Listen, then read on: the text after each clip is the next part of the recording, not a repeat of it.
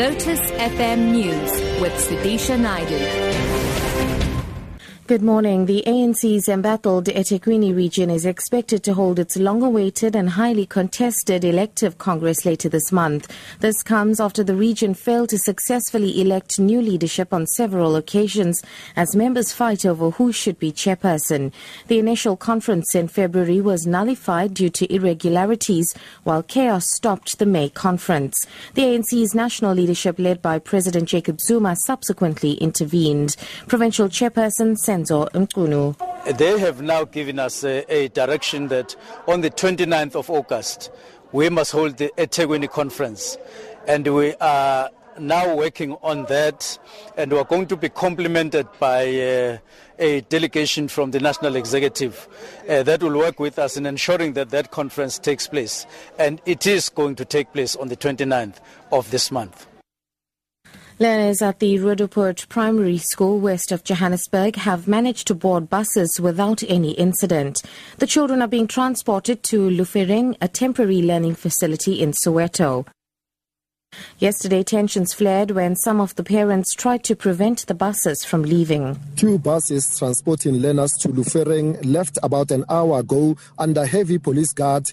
Learners were excited, even singing songs in support of the school in Lufereng. Even their parents were on hand to ensure their safety, but not everyone is happy. Some parents here have vowed not to take their kids to Lufereng, which they say is not safe, and they are willing to sacrifice their children's education, saying they rather miss out on the remaining few months of this year. Tsepo, SBC News in Davisonville. There have been further reports in the Chinese city of Tianjin a week after a series of explosions at a chemical warehouse ripped through the port area, leaving more than 100 people dead. Dozens of residents gathered to demand compensation, shouting, "Buy back our homes." The BBC's Celia Hatton reports. Ignoring the threat of arrest, dozens left homeless by the explosions organized a noisy protest. They're scared of long-term chemical contamination. Heavy rains in Tianjin are causing immediate safety concerns. Officials admit some of the exposed chemicals create dangerous gases when mixed with water. One chemical in particular, the highly toxic sodium cyanide. Concentrated levels of sodium cyanide have been found in the city's water supply. In some locations, it was 28 times standard levels. And finally, police say the text message that National Police Commissioner Riah Phiyega sent to the DA's Diane Kohler-Barnard wasn't meant for the public.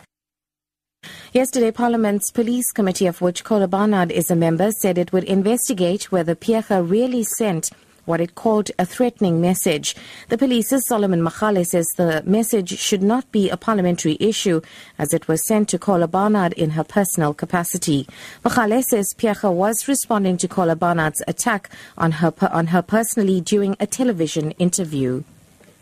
It is rather surprising that Ms. Kohler-Barnard suddenly alleges that she no longer knows the National Commissioner's number, although she had previously received communication from the same number. The SMS was indeed sent by General Phiyega. If Ms. Kohler-Barnard feels threatened by a statement of self-affirmation, then it is unfortunate. The message was certainly not intended as a threat, and it is difficult to see how it could be interpreted as such. Top story, the ANC's embattled eThekwini region is expected to hold its long-awaited and highly contested elective Congress later this month. For Lotus FM News, I'm Sudisha Naidu. Morning Rush.